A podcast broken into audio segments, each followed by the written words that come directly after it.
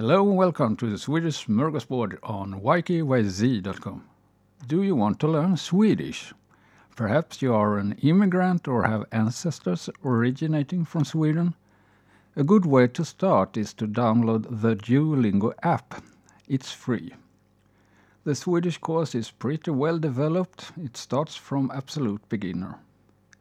You can also, of course, pay teachers on different teaching platforms for lessons. It can be pretty expensive though, since the taxes are high in Sweden. A totally free way to interact with Swedes and ask questions regarding pronunciation and other stuff is to utilize the Swedish channel here on YKYZ. The address is ykyz.com slash c slash Swedish. Everyone can ask and answer questions. That was all for this episode. I hope to see you around.